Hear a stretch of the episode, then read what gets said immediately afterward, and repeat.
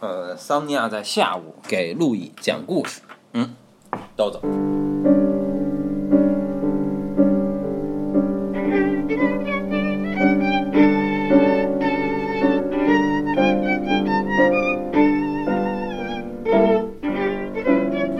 今天继续讲星星啊，啊，我们讲了金木水火土哦这五个占星里面的代表人格的嗯主要方面的几颗星星。嗯今天呢，我们讲一个最最最最重要的星星，嗯它是一颗恒星，嗯嗯，就是太阳。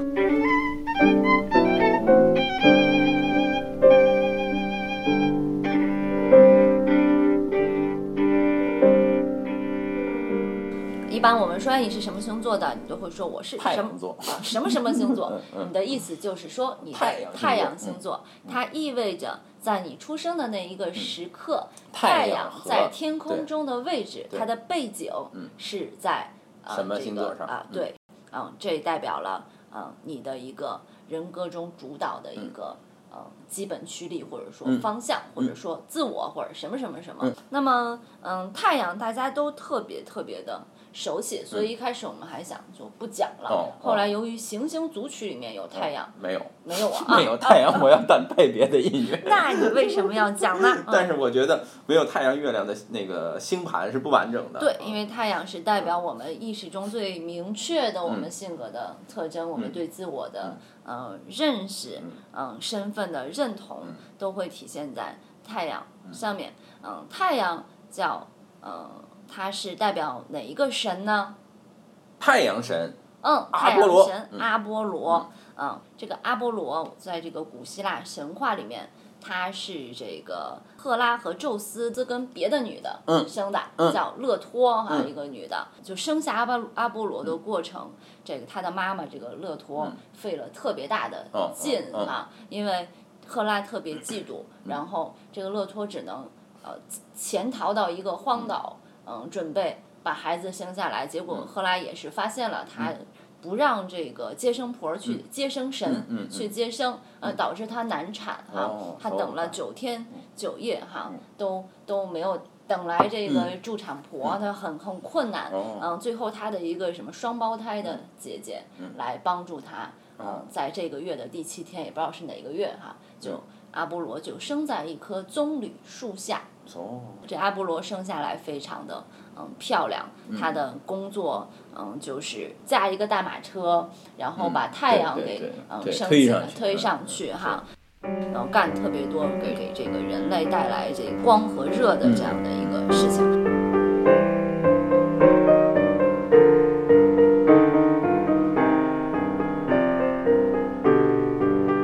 这个阿巴阿波罗，嗯，在这个美术史上有一个挺表达他性格的一个嗯雕塑，就是阿波罗他追求过达芙妮吧，嗯嗯嗯，他追求达芙妮的时候，他的方法就是使劲儿追，嗯然后人家很讨厌他，然后就恨不得把自己变成树，嗯也不想跟他好，但他还是追。巴洛克时期意大利的重要的这个嗯雕塑家，嗯，就贝尼尼，对对，贝尼尼这个非常有才华的哈，那么他就雕刻过一个。呃，阿巴阿波罗追这个达芙妮，达芙妮的手都变成了这个树枝子了，他还在追哈。呃，这件事这个神话系统特别有意思，嗯但是其实很少有人能把这个神话完全讲全了。嗯，是是这样，你们可以去看还中，箭了是吧？你是想说这事儿？啊不是不是啊，是你是可以这么看，就是拉威尔写过一个芭蕾舞剧，嗯叫《达芙妮与克洛埃》。嗯是讲的是达芙妮真正的爱人跟她的故事。达芙妮与克洛埃在一个岛上，他们俩是两小无猜成长起来的、这么个故事。他喜欢的是克洛埃，克洛埃是一个就相当于那个安东尼安东尼斯一样，是一个少年，他喜欢他。对。但是他后来被达芙妮达阿波罗喜欢，嗯但阿波罗和达芙妮这段故事里就不再提克洛埃的事儿了，是就是说阿波罗好嗯，阿波罗追求达芙妮变成月桂树，这是一段另外呢，后来普桑画过一张画，嗯叫《诗人的灵感》。注意，那个就是十四世不是那个路易十四时代的嗯作品，叫《诗人的灵感》这个画的是什么呢？画的是阿波罗在月桂树下就是达芙妮已经变成了月桂树，阿波罗在月桂树下弹琴歌唱，后面站的是缪斯，他的对面坐的是维吉尔，维吉尔看着天，把他阿波罗的歌唱记下来，叫诗人的灵感。所以他们都带那个桂树的叶子。对对对。那么这里的诗人的灵感指的是谁呢？应该是维吉尔。嗯就是说，灵感来自于什么？是阿波罗在月桂树下发出的哀歌。你把这几个线索串起来看这个故事，你就发现，嗯，在这个爱情故事里，阿波罗其实本来应该是一个 loser。嗯，对吧？因为我喜欢你，你喜欢人家，你宁可变成月桂树，也不喜欢我，那实际上就是个 loser。嗯嗯嗯。但是在这里面，没有人把阿波罗当成一个 loser。嗯，这是为什么？是因为在这整场戏里面演的是阿波罗意志的一个表象。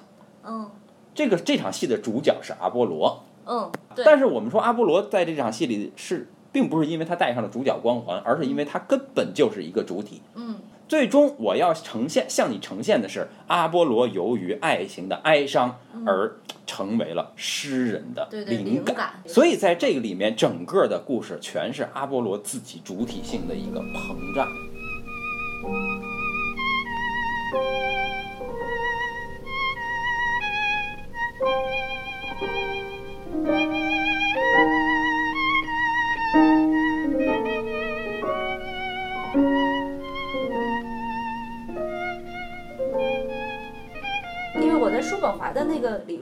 就说到，他就是说说主体的事情，其实主体不就是类似一个。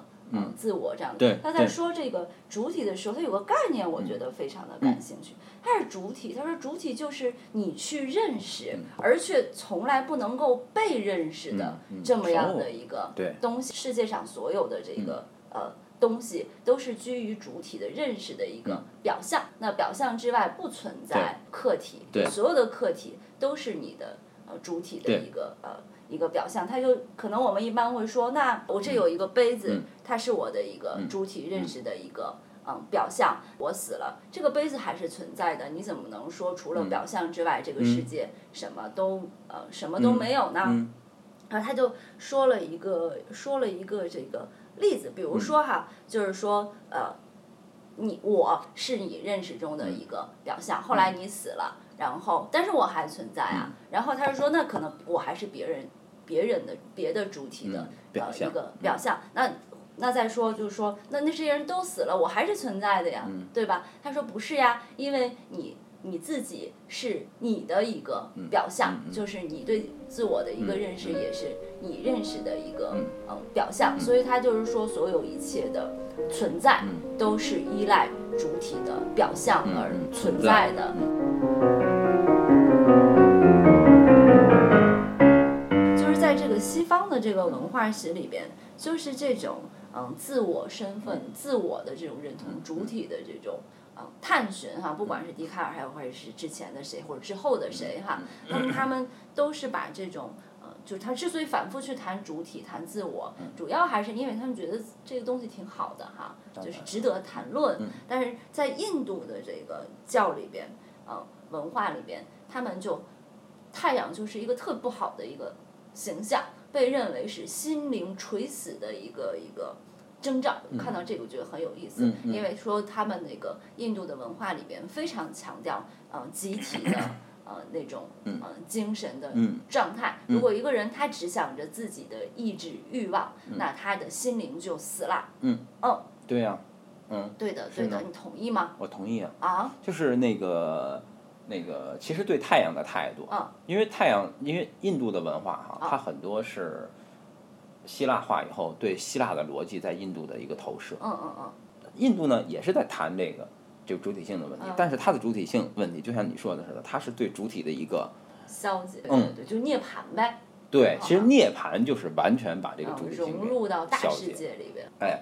就是他，反正不管他是用什么逻辑，他就是说我一定要把我这个东西给打掉。嗯，所以说，其实如果从印度这个逻辑出发呢，那其实这个太阳神的精神，嗯，其实就代表一个我的精神。对的，就是我。对，那你说这个这，当我们把太阳崇拜，拿起一个东西崇拜起来的时候，其实这时候我们崇拜的是我。嗯嗯嗯。当我去把太阳妖魔化的时候，实际上我是把我给妖魔化。对的，对的，对吧？嗯，所以。尼采，他这个你看他在这个什么的时候啊，在这个悲剧的诞生里面，他特别强调一个酒神文化，特别否定一个日神文化。其实他也是在否定我。嗯，对的。说路易十四时代那么崇尚理性、唯理性主义，其实他还终究是希望。哦，我的逻辑其实可以理解这个世界，这世界成为我的逻辑的表象的对象。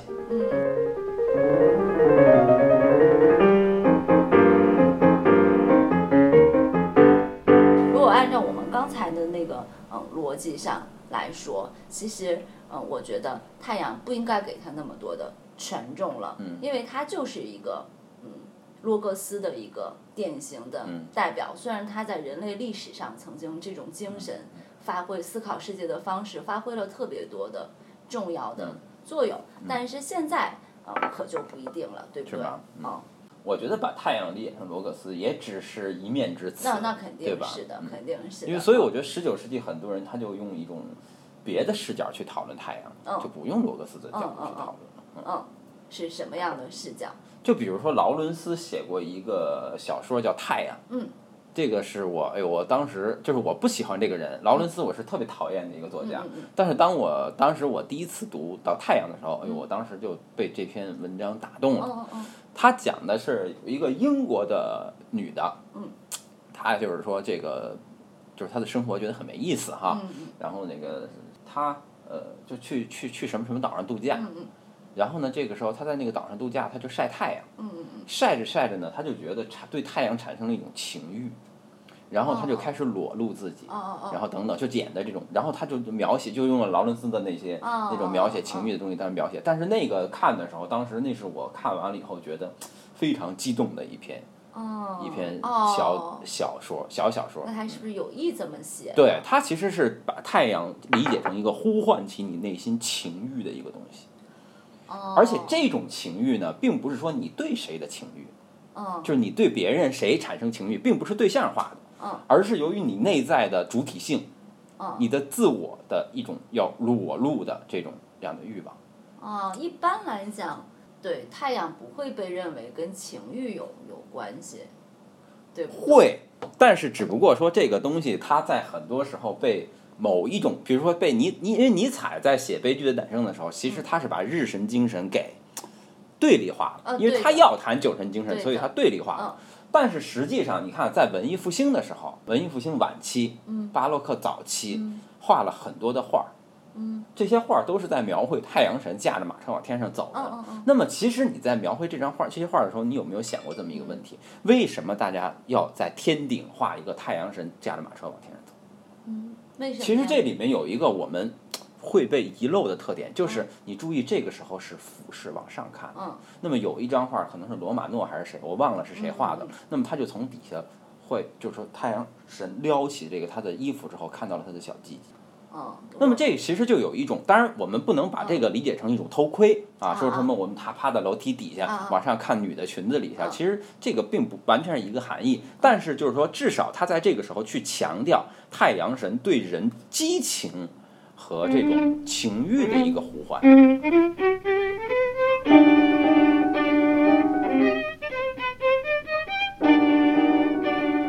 然后，那我们再设想一下，梵高这个人。嗯。梵高这个人呢，他就是他那么热爱太阳，其实他自己自身是一个特别强烈的太阳崇拜者，对吧？哪怕被晒成那个逼样了，他也是。他愿意晒太阳画画，对，他还特别热衷于手淫，嗯，所以通过刚才太阳这件事情啊，暂且这么认为，对，暂且这么认为。但是如果说，其实把刚才劳伦斯的太阳和手淫这件事比起来说，其实手淫分成两种，第一种是你有一个爱的对象，然后你把它当成一个性幻想对象去手淫；第二种是你并没有一个明确的对象。自慰这个词。啊，好吧啊，自慰啊。第二个情况就是你并没有这个对象，嗯。然后你是像劳伦斯的太阳里描绘的，就是你自身发出了一种欲望来做这件事情。嗯，就像乌拉诺斯的鸡鸡被割下来以后，它的精液洒向了大地，嗯，演变成了各种不同的、不同的这个、这个、这个、这个东西。嗯，就这其实是一个人的最原始的创造力的来源，其实就是把自己的那种主体性实现你的意志投射到各个世各个世界的各个角度去。实际上，这个时候世界就受孕。